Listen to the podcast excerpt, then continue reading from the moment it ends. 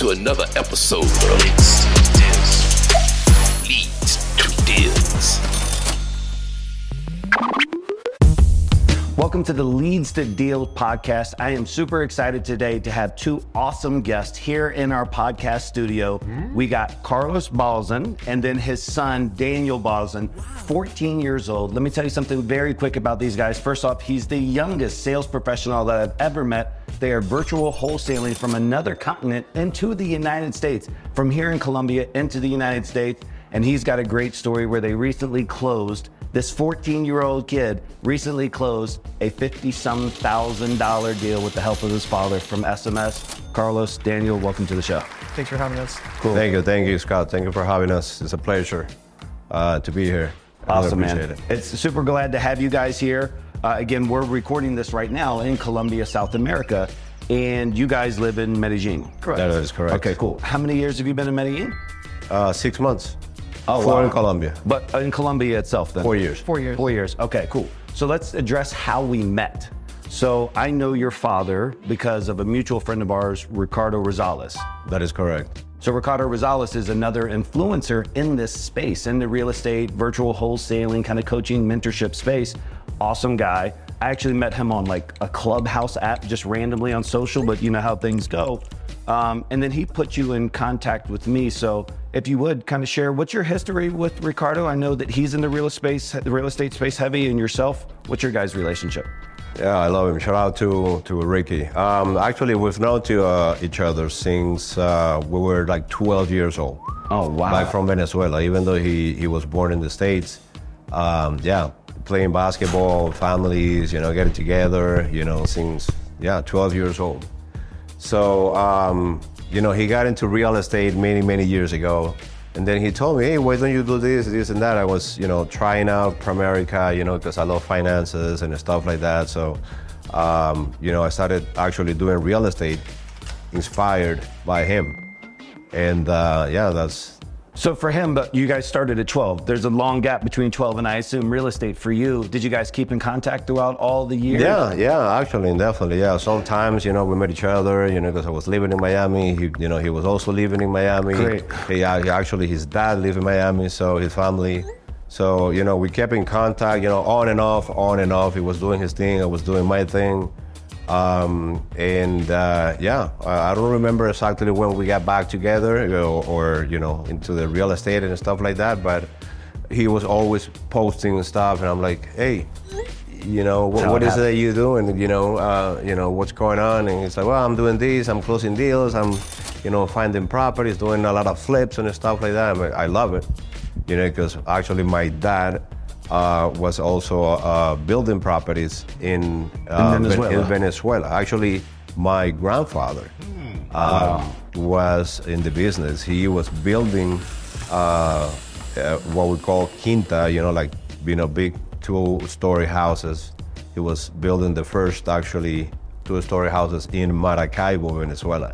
So your family comes from a construction background. Right.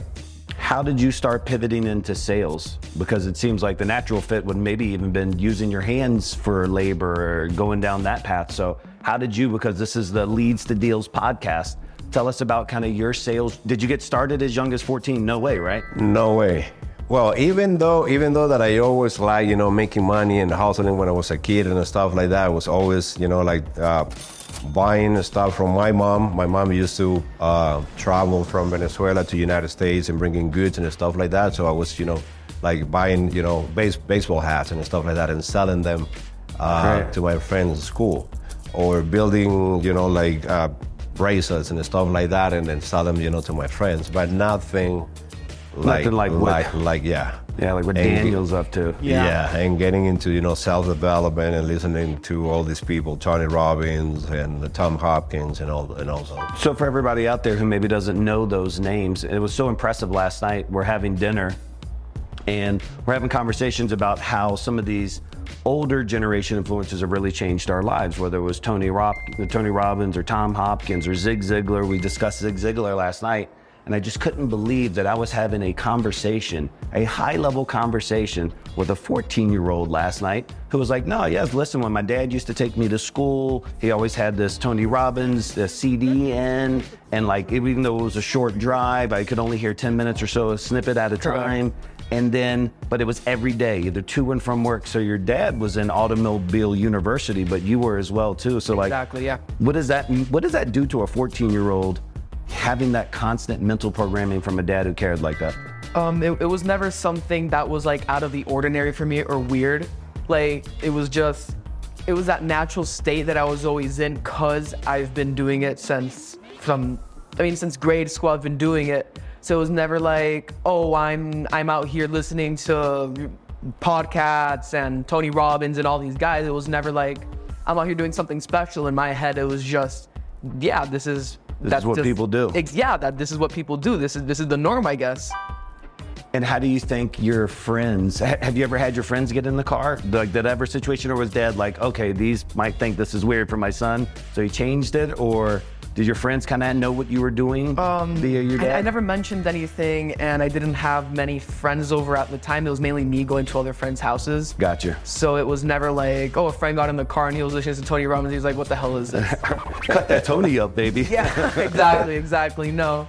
But um, no, not not that I remember. I never mentioned anything. Yeah. I in my head it was just, yeah, this is what people do. This is what you listen to on the way to school. So we had this conversation this morning about your dad when you guys were on our sales floor. So we have a really big sales floor, a couple of doors down. It's like over 100 and some people there.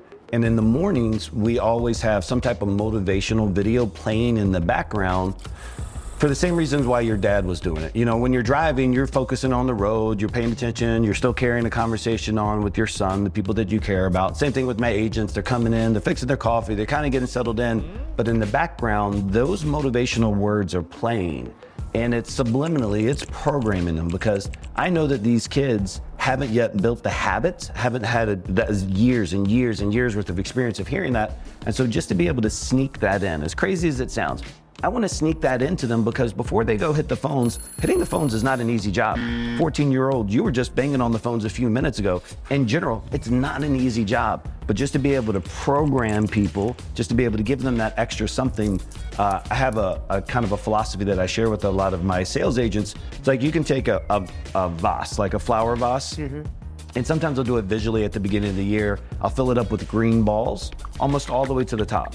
And then I'll throw a couple of red ones in. And obviously, very few, if any, can actually go into the boss. And that's why I try to tell them the same thing your dad was doing. I want to have my agents. You want to be, he wants to have his son so programmed with the green, the positive. You hear so much good stuff. You're programmed with so much good stuff. When something bad hits, more or less there's no room for it to be able to grab any type of space in your mind and in your heart, et cetera, et cetera. So, like, I'm impressed. 14 years old in the real estate game.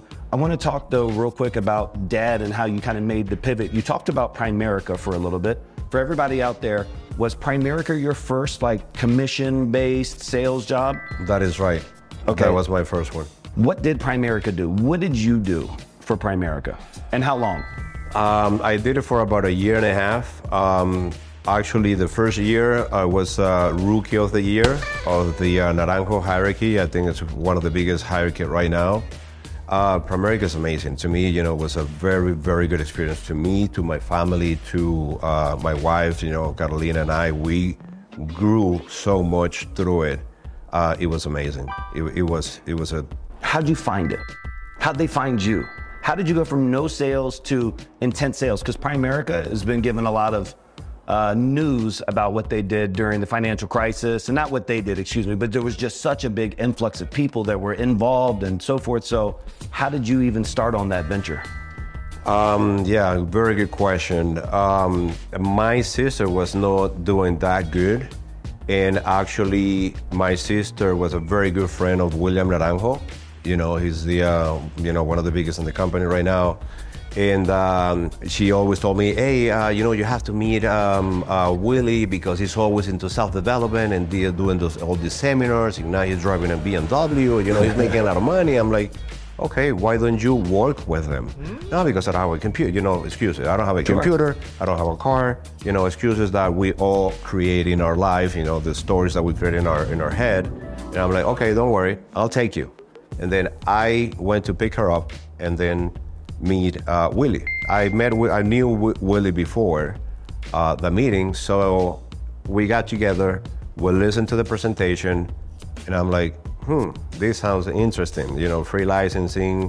Uh, you know, I got to got my my Series Six license. Great. You know, investment license. For those that don't know, uh, it's one of the hardest and toughest license to get in the United States. Only like 68,000 people have that license. Uh, I got it. Um, so yeah, I love that. And then, but she's like, you know, she kept on with excuses and stuff like that. So I got back home and I told my wife about it. And she's like, well, why don't we get, you know, the life insurance license and get into that?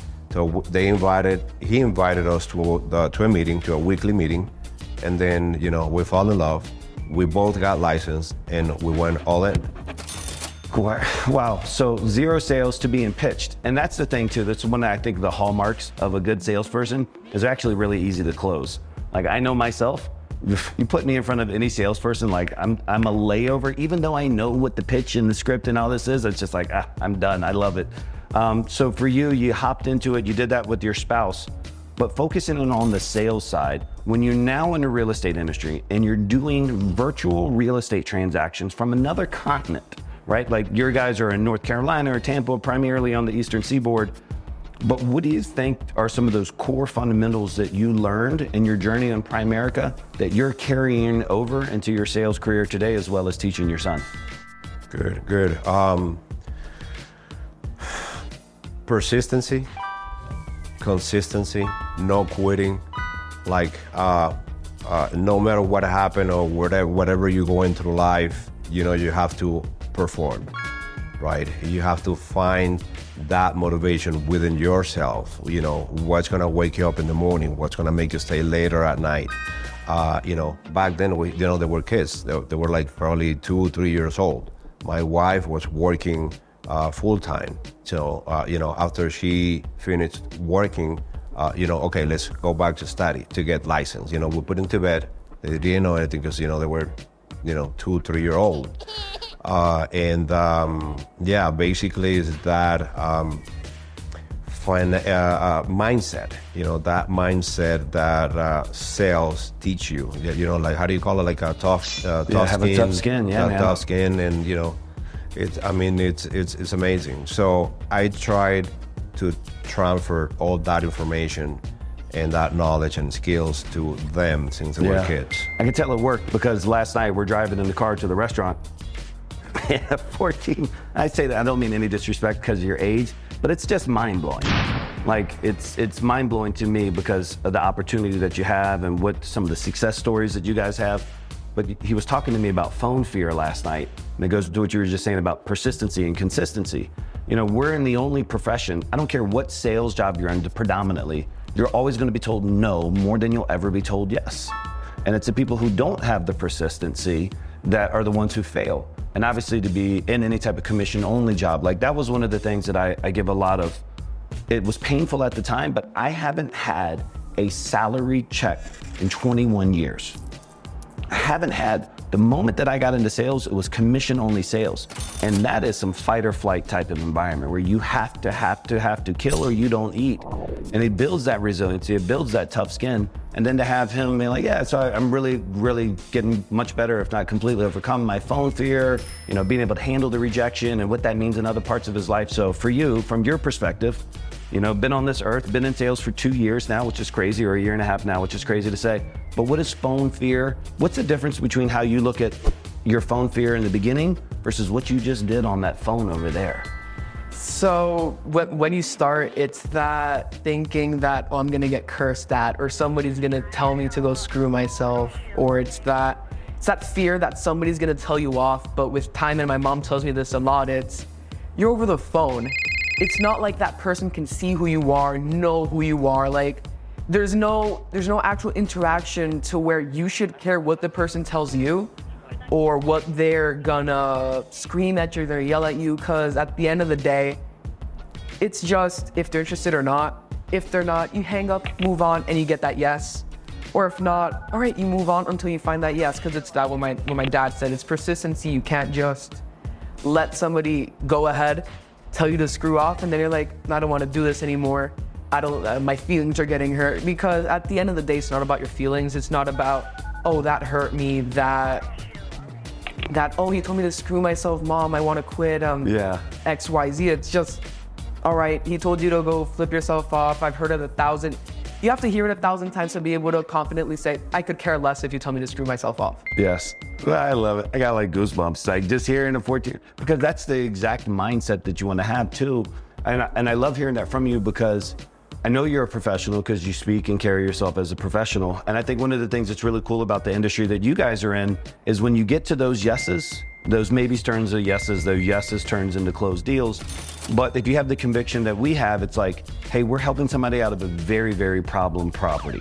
And so we always say we either buy ugly homes or ugly situations. Exactly. And so for me, one of the things that always helped me with resilience is we were talking about Zig Ziglar last night, but one of his quotes that always stuck with me for life is is that if you help enough people get what they want out of life, you can have everything that you want out of life.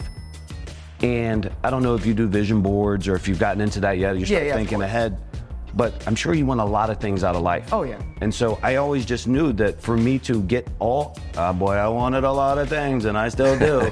I just know that that amount of customers that I must help has to exceed what it is because I got to give to get. And so knowing that it allowed me to build a much thorough, a much better resiliency just to get to the right person. Exactly. We fail to success. If you were a, a tight end quarterback, and let's say you're one out of 20 in whatever your sales profile, and you dropped 19 balls, they would not allow you to get on the field. But independent in the vertical, if you're one out of 20, coach loves you, Pop loves you. He's like, boom, let's get back into the game. So knowing that you have that mindset right now is awesome. But are you in like a league of your own amongst your friends? You don't have any other friends that are in sales at 14 No, years no, old. no, no, no, no. No. No. All right. Because who who does? Like who Right. knows a E- 14 year Even though that I tell them, you know, why don't you talk to Sam or why don't you talk to, you know, and try to create like a team and you can actually transfer and do the same, transfer your knowledge, your skills and stuff Yeah. like that, so they, They, can. just they, they don't have that mentality that yeah I'm I I want to go ahead and work. I wanna um they don't want to just go forward and exceed what they're expected to do. They just want to all right, I'll go to college, I'll get my degree, I'll work my 9 to 5 and continue my life as as society allows it to almost. Just I'm trying to break out of that box and go into entrepreneurship at 14. Like, uh, I don't. Yeah, no, this, none, of my friends are, are even close to that. I want to add to, to something here, Scott. Um, you know, because besides, uh, you know, using the card as a university, like an audio university, um, university, uh, I also used to take him and my daughter, my 12 year old daughter, uh, that she's now starting a bakery uh, business. Great. Uh, I used to take him door knocking when they were like four or five years old. There are actually some videos in YouTube, right, where you upload it to the channel. door knocking and start selling, you know, stuff uh, from the school and stuff like that. Door knocking because I always taught them to no, no, be afraid to talk to strangers. Yeah. Right. And they they they they taught us the uh, otherwise, right? Our fri our our our parents told, told Stranger me, danger. Yeah. Stranger danger. Yeah, Yeah. stranger danger. Never talk to strangers. I did the, the completely opposite. That's great. So, yeah. Yeah, I see guys like you with your story, and it's like, it's such the beginning. And, and you know, for you, you're you're living where you're at in the life, but we just are able to have a different vantage point. It's no better. We just have a different vantage point because we were 14 once, right? And seeing what if I would have started. In, I started my professional sales career at 20, 21, technically 21.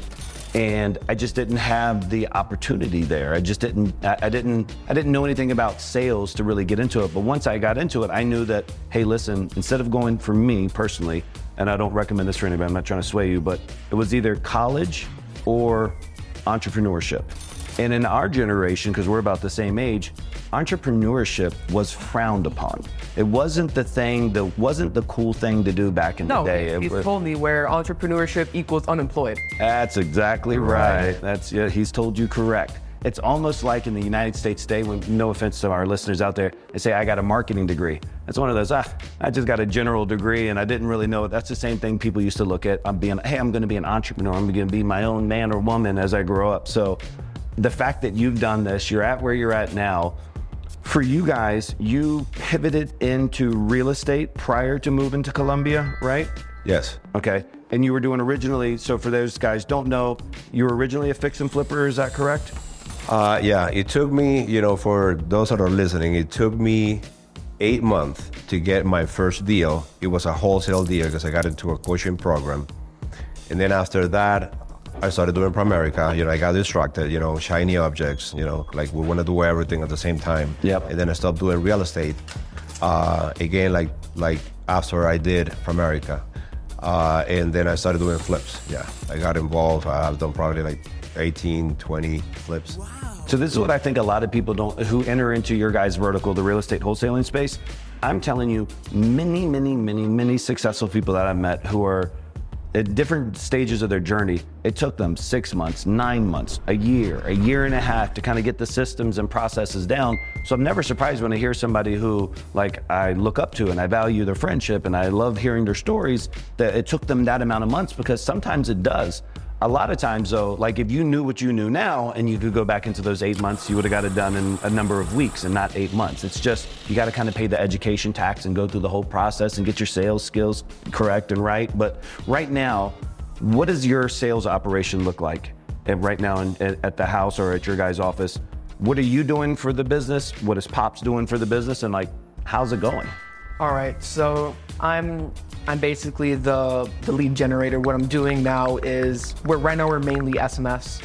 So what I'm doing is I'm blasting texts all day, right? And um, just going through the qualification questions, trying to get that one, two, three people to say yes out of the 500, 600 people I'm texting in probably two hours just going through those 2,000, 3,000 people during the day to get that five people to say, yeah, I'm interested in selling my house.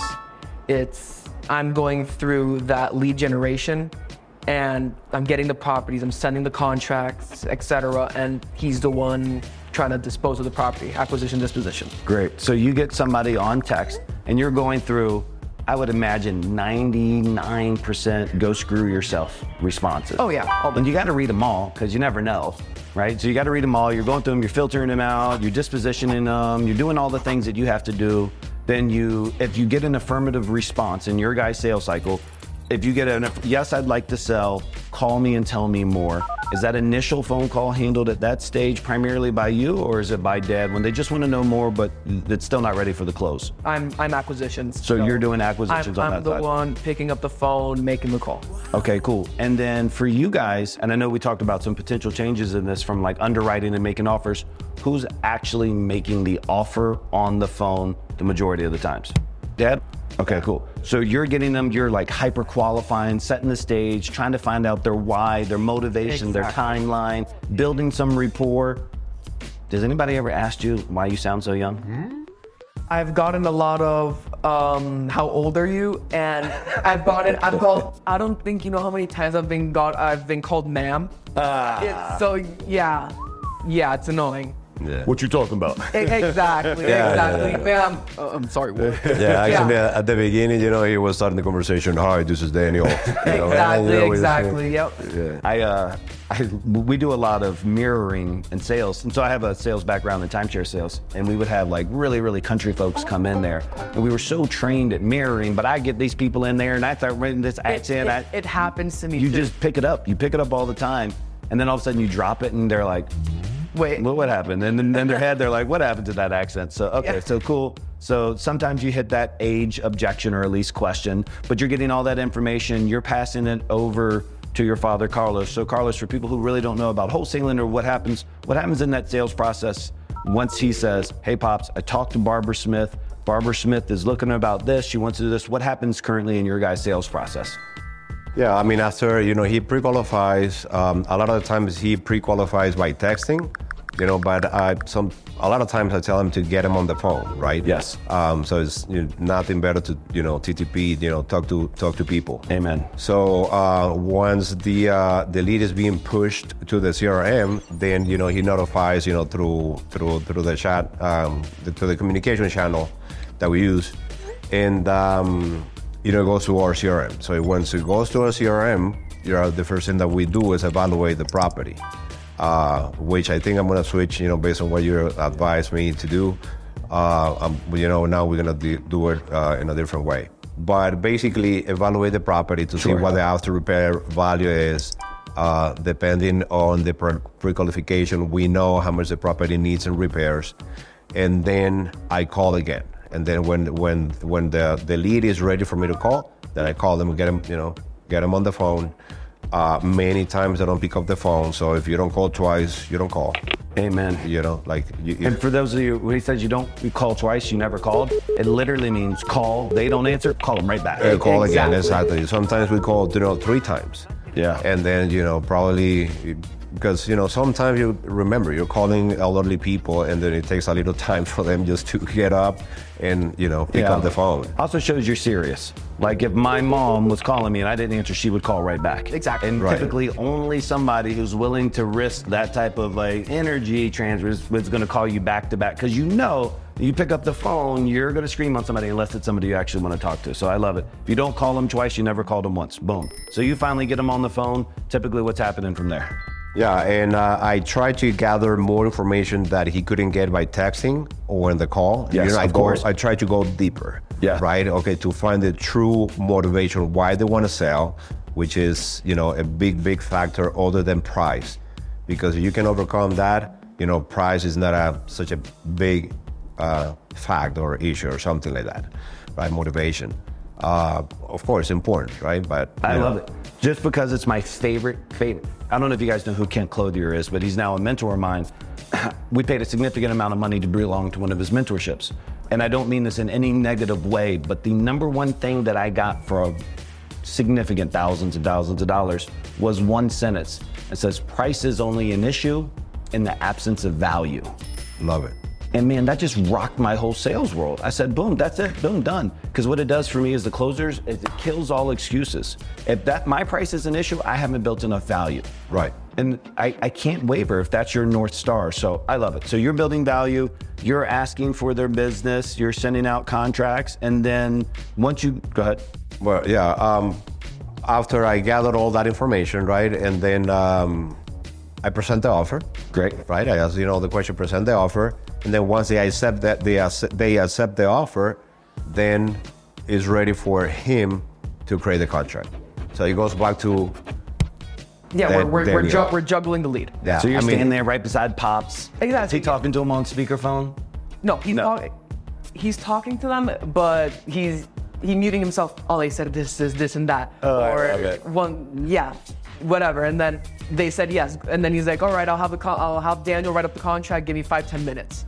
What I have now, and then I explain to them, you know, what I have now is, you know, I'm gonna have, you know, Daniel write them, you know, writing the contract, and then, you know, you will get notified once you get it, do, do, do, and then, boom, Didi, we got another one.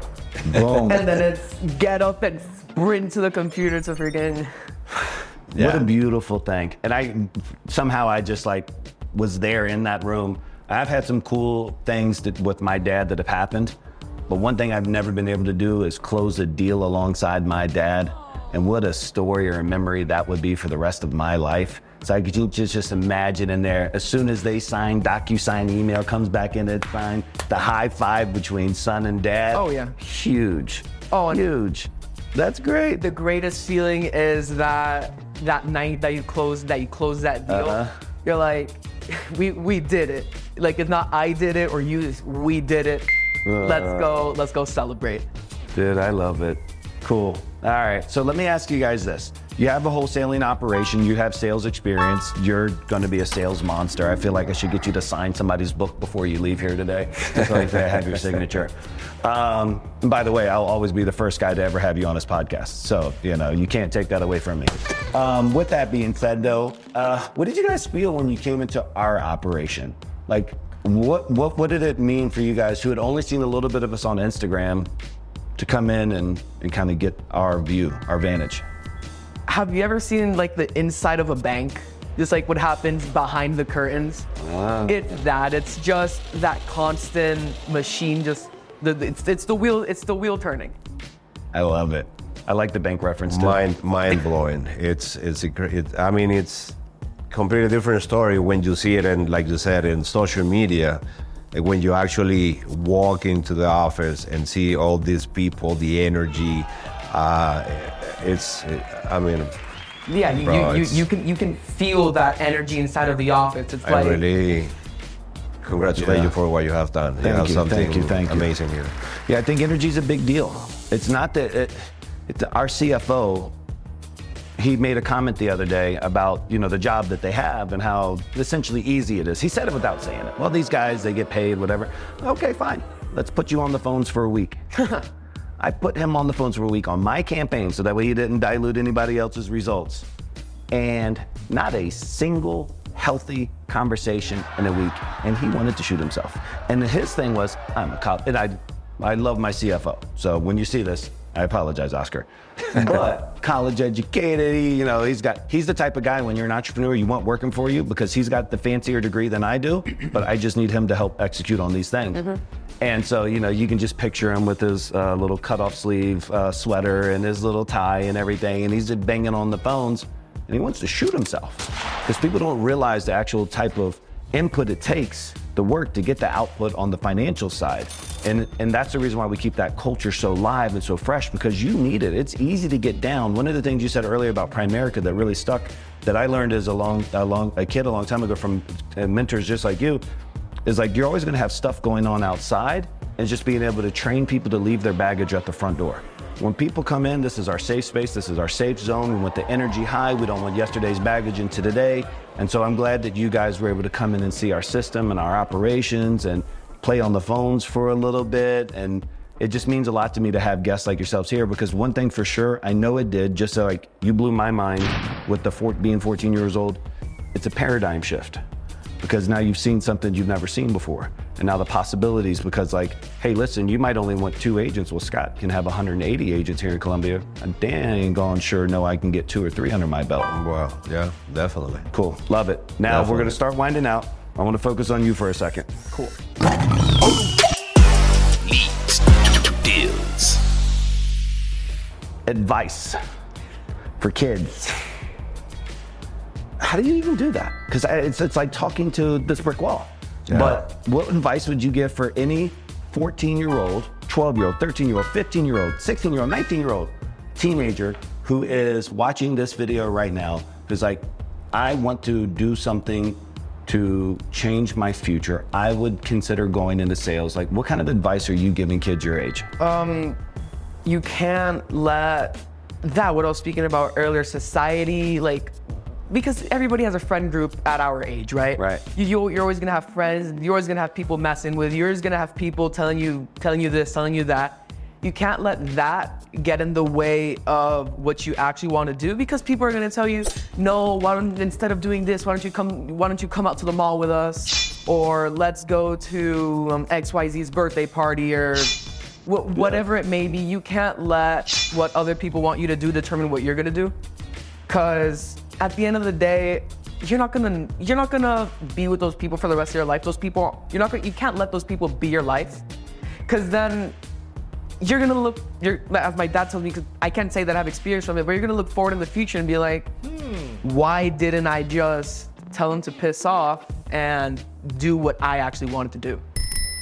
I uh, this is one of my favorite things ever. Just hearing these words from you because myself and your father, we think a lot alike, and you think a lot alike, like us as well too. It's it's all that uh, association. But that's exactly what you said. It's truth that you will become the average of your five closest friends. And so when I was young and getting into sales, I realized I don't have five friends that I want to be anything like. Like I just wasn't surrounded by. I grew up in Richmond, Virginia. Everybody, and I say this with love because they're my friends, but everybody ended up doing roofing or plumbing or some type of manual labor. And it was just, that was the natural progression. And so what I did is I found my five closest friends in books. And so that's when I started. I was like, okay, so yes, Zig Ziglar is going to be it, or Tom Hopkins, or Tony Robbins, and all these guys during that genre. And so I found them in that. So to hear you say that, like, hey, at 14, I already know that separation is advancement to a degree, and making sure I'm not letting anybody bring me down. That that's that means a lot. You have a great mindset for 14 years old, for any years old. Forget it. There's 50 year old people that are watching this that are like, man, I wish I had developed that even today. So kudos to you on that. Now give some sales advice. Like, do you think that somebody, a kid should go into sales? Like, do you think that What do you think? it's it's not for everyone and you, you need to have tough skin and that's something that my dad really taught me from when i was young because i remember going door knocking and i remember getting doors slammed in my face and i remember and i remember my first 5 10 15 phone calls it was like geez like how how do you do this Yes. how do you get on the phone with somebody and legitimately tell them i want to buy your house Right. and just getting laughed at or getting cursed at. And me as a 13 year old, I was like, damn, like for real? like, like at the beginning, it was like, yeah, you're hurting my feelings. Yeah, of course. But it's that. I mean, it's it's not for everybody, and you need to have tough skin for it. And I mean, if you're gonna get into it, advice: read, read, and you you can't you can't expect to figure everything out on your own. You need to ask for help. Cause I, I I struggle with that till this day. It's asking for help and asking somebody, here's what I need to do. How? Hmm. Yes. Cause I I feel like, all right. I mean, if if I've come this far, why can't why can't I just continue on my own? Whatever. Yeah, I can do it. No, you you you can't. I love You it. you need you need somebody on your back telling you you should be doing this instead of that. I was thinking about when you said that that somebody threw slammed doors in your face, 10 doors in your face. I was like, man, you know, there's some parents out there who would call Child Protective Services on your daddy that he's taking this little kid and people are being so mean and rude to him. And that person will never develop because they've been protected from anything that could be abrasive towards them. But that abrasion is what causes growth and it allows you to have that resilience. Yeah, you have to you have to go through adversity. I love it. For you in books, and I want to ask you another question for your age, but are you more digital books or paper books? Um, I've read both. When it comes to something like like important to me, like something that I that I want to learn for me and I want to take for the rest of my life, Yeah. I'm usually doing physical books. I'm gonna give you a piece of advice that I did for myself, and it's been tremendous for my life. Every time I start a new paper book, on the very first page before I start reading it, there's always kind of like a blank page in the beginning. I just write that day's date, and I just write a journal to myself where I'm at in my life. Like, hey, I'm reading this book here from Medellin. I've been living here with my pops for six months. We just started real estate. I just closed this deal, this, this, this, this, this. And then every highlight that I do is in orange or purple and never yellow. Because you'll discover in about seven to 10 years, the yellow finally fades away, but the other colors will never fade away. And you'll have that book for the rest of your life. And obviously, you're not thinking about family or kids in the future, but one day those books will mean so much to somebody else in your family, Of even course. if it's just for them to go back and see, oh, this is what Pops was doing when he was 14, and this is what he was doing.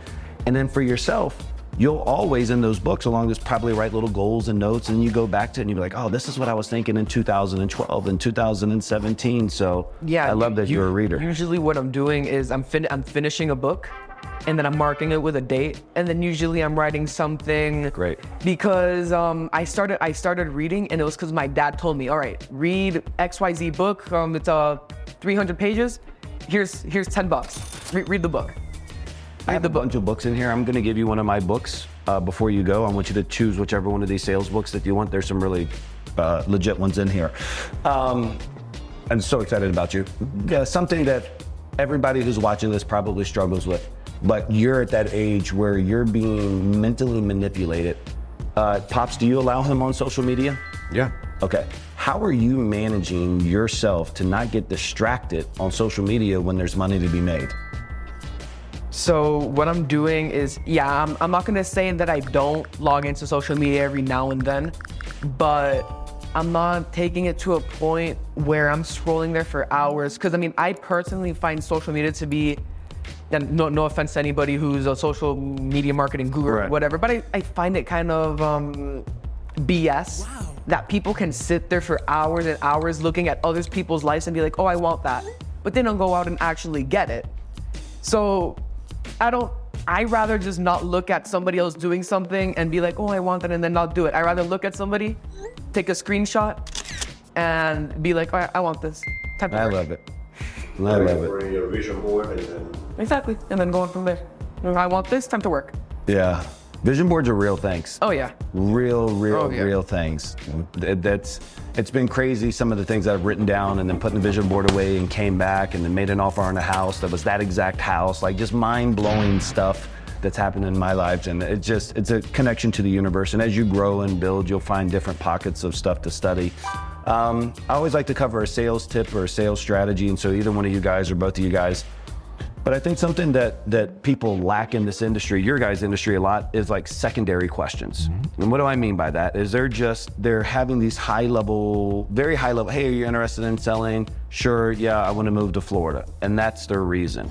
For you guys, and either one of you, can you guys comment on maybe some of your strategies or thoughts, or how you guys are making sure you're asking second and third level questions beyond just the the top thing that the customer tells you?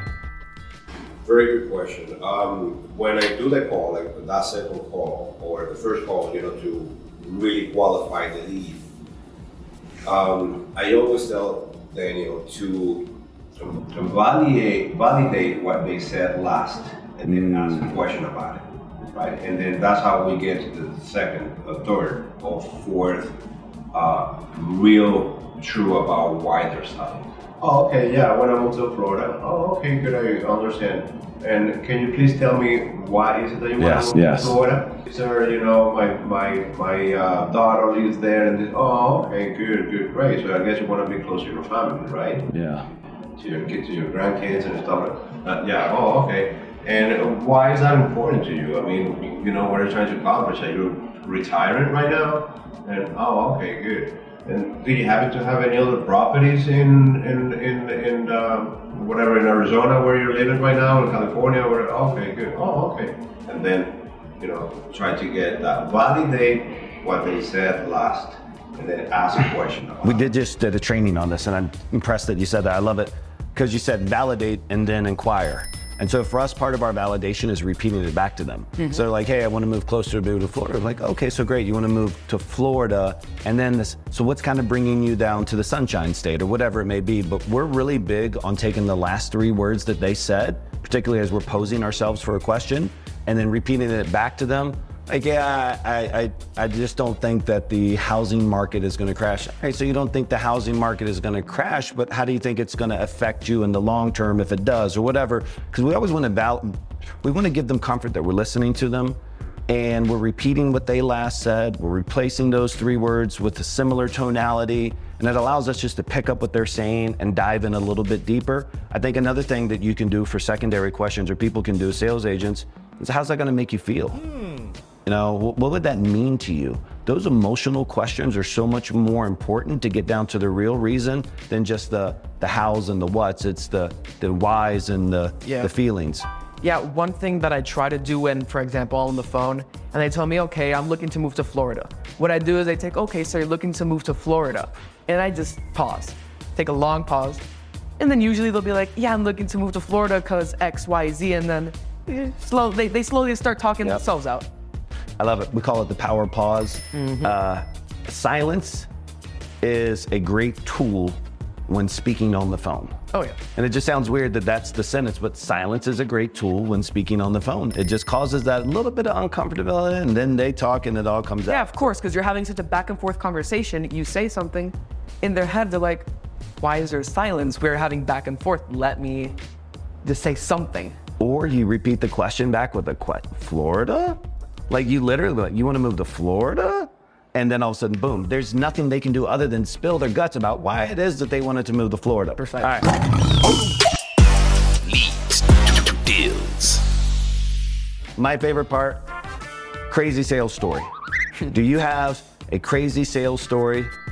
Uh, either one of you guys, but I, I, Oh, yeah. You kind of have that smirk already. What's the craziest thing at 14 years old and a year and a half of being in professional sales?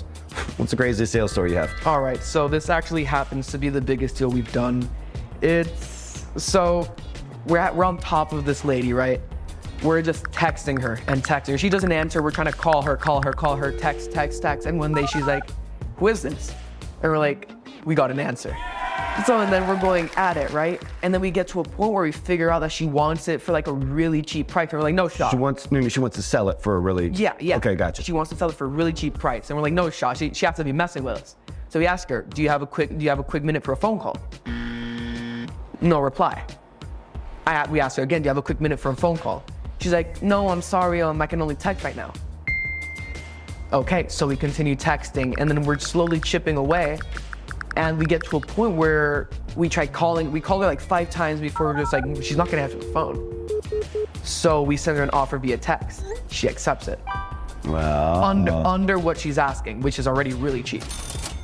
So this is where- all via text. You still haven't all talked via to her. text. And, then the, Yeah, and then and and they, they, they were telling me about it. I'm like, you know, let me see, let me, you know, get to the office and see, you know, it probably is scam or Yeah, scam somebody in another country. No, but here's here's the funny thing that we weren't even in like we were traveling at that time. Like we we were somewhere else. Like we were with family. While I'm there texting her like on the phone, I'm like I'm like Dad, pass me the phone. So and then we're there, we're texting, and then she's like, Yeah, I'll accept the offer. And I screamed something like, Dad, let's get to the hotel now. We have to whip out the laptop. And then he's and he's like, "What do you mean?" And then literally we we um on the spot we were like, "Okay, let's go to the um To the no no um what's this place called? The like, like no it's it's like a science museum right? We went to a planetarium. And while they were doing like this activity for kids and stuff my dad sits there asks the person hey do you mind if i borrow a laptop real quick? You have to do something for work. And he writes the contract then and there on their computer. on their computer I logged into my, you know, CRM account, blah blah blah, and you know, I started, you know, writing the contract while they were listening to the. Uh, They got the planetarium the- explaining the- whatever the hell. Yeah. And then, so we're like halfway through the, um, this is the crazy part. We're halfway through the negotiation, right? Like, we're like she had already signed and we're, we're close to closing. But you know that all parties at the closing table need to sign. And there were two parties, and one of them just wasn't around. The current owner had, like, they, because they were both on title. But the one that we were dealing with, she didn't have the other person's contact information, email, nothing. So we asked them, do, do you have their name? Yeah, they sent us a name. So I kid you not, my dad and I, we hop on we, Google.com. We just type in the name and we're scrolling and scrolling and scrolling, and then we find a Facebook page. We're like, okay, this is our shop. So we only send them a DM. They answer. How quick did they answer? Dude, it took them a while. It took like a day or two. Days. Okay. Uh huh.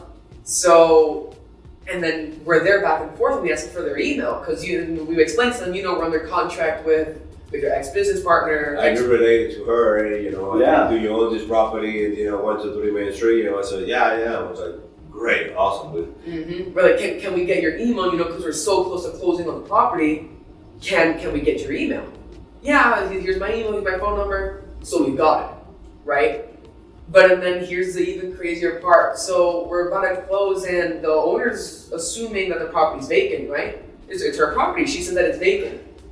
Turns out there was this um, the managing company that she had had closed for sketchy activity, and they were still collecting rent from the tenants without the either the property owners knowing. yeah, Oh wow. Yup. the property. So they she- sold she- the house she- within a ten of blue. You, she thought she thought that her property was uh, um, Vacant. vacant, and then the property manager that she had uh, was collecting, you know, rent rented the property, was collecting rent, and she didn't know anything about it for about two years. So the property was very well maintained. Oh, beautiful. Yeah, very was nice, very well maintained. We got in contact with the with the person. The person was an agent actually, and um, yeah, we you know finally um, were, we were able to negotiate with the tenant. You know, got a little cash for keys and stuff like that, and then you know they moved out, uh, and Yeah, they moved out, so nothing. We're there, and we're trying to find a, um, a buyer for the property. We're, we're already at end of negotiation, and we're, we're about to close on the property. So we're there negotiating the property, and you find the buyer. I I, I found the buyer. Also, you also, I- I you was doing also find the dispositions. Yeah, so Acquisitions and because my dad was going out trying to look for an office, stuff like that, right? So he was going out, and while he was leaving, I texted him, "Hey, do you mind if I hop out to Dispo for a second? Sure. So I find a buyer, right? And then he's like, "Okay, I'll give you. Um, this is probably like fifty-four thousand dollars profit, X, Y, Z, Right. right? Uh, to us, it's fifty-four thousand dollars profit. And then I, you know, just you know, to make a little bit of extra cash, I tell him, "Hey, you know, we have an offer very similar to yours. You think we can go? You think you can go maybe?" Yeah, we had we had a multiple offer situation. Uh huh. Do you think you can And go then maybe he was dollars? negotiating no with one. He his was own. negotiating on his own for like with uh, like two He- or he three had no clue different until I told him. buyers. Yeah, I didn't know anything about it because you know I was you know busy doing everything else you know and behind the scenes, and Yeah, Right. so I'm negotiating with him. I'm like, hey, we have an offer very similar to yours. You think you can go even two thousand five hundred dollars up? And he's like, sure, I'll do it. And then I send him the docs, and I'm like, oh, he just signed. Yeah, I'm like, that he just signed. And he's like, what do you need to sign for? For how much? I'm like, five thousand, um, fifty-six thousand. He's like, what do you mean 50, 56? Wasn't it fifty-four? I told him, yeah, but you know, I, I need, I need, I need a new laptop. Yeah. I need a new laptop. I need a new laptop, so I go and um, I tell him just you know just give me the extra two thousand. But when I negotiated extra, Yeah. it, it's now. Yeah. Yeah, exactly, exactly. So um, at the end of the day, we made that much profit, and that's our biggest deal today. That's great. What a story. And for all you guys and gals in the real estate industry out there, if you guys are having problems with acquisitions and dispositions, your team, you show them this video where a 14 year old sales professional is acquiring and dispoing $56,000 deals at 14 years old. It, what a thing. What a journey. Yeah. What a crazy story. Awesome. I can tell you this. Number I'm very grateful and thankful that both of you guys came in here today. I'm very appreciative of you coming in here. Dad, you've done an amazing job. Thank you. The journey's still ahead, though. Yeah. Yeah. You know what I mean? Like, Yeah, You guys, you'll always be your own man. That's for sure. But there's been some foundation that's been laid because of his hard work. And allow him to continue to lay that foundation alongside of you. He ain't got to be your boss. He just needed to be your guidance, your guider over the next four or so years. And uh, I can tell you, he thinks the world of you. I think the world of you, and I just met you. But if you guys can be at this transformational part of your business, because I see you guys, you're at this place like we're, we're stabilizing and looking to scaling. Um, you guys can do very, or you will continue to do very well in this industry. And I'm excited to see the next time you get a deal front to back, just like that, just let me know. We'll fly you in. We'll have you come to the podcast. I'd love to hear you tell more about your stories with us. Um, but I'm just very, very thankful to have you guys here. 14 years old, closing $50,000 deals via text.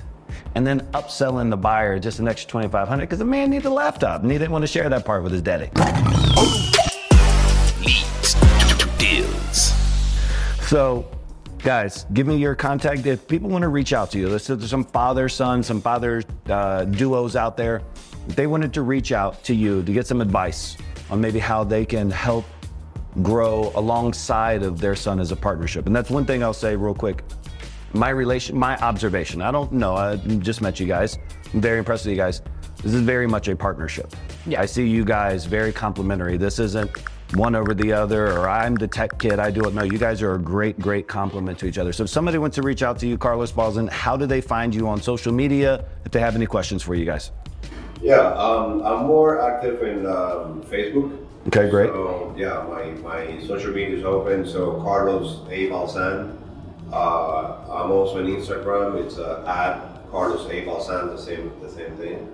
Great. Or you know, should I give my phone number or? Reach out to him if he wants to give you his phone number. He'll do it. Somebody's gonna put you on buyer's list. Uh, so, guys, if you enjoyed this story of the 14-year-old sales professional who's really growing in this industry, if you enjoyed this story, let's do him a favor. Let's share this. Let's tag friends. Let's tag kids that need to see this. Let's tag. Uh, if you're a kid and you want to do this with your father, if you're a father and you want to do this with your kid, let's get this young man some exposure for B&D uh, the the really the sales titan that you will be, right? Like you got all the ingredients, you have the great mindset, you're in a beautiful industry.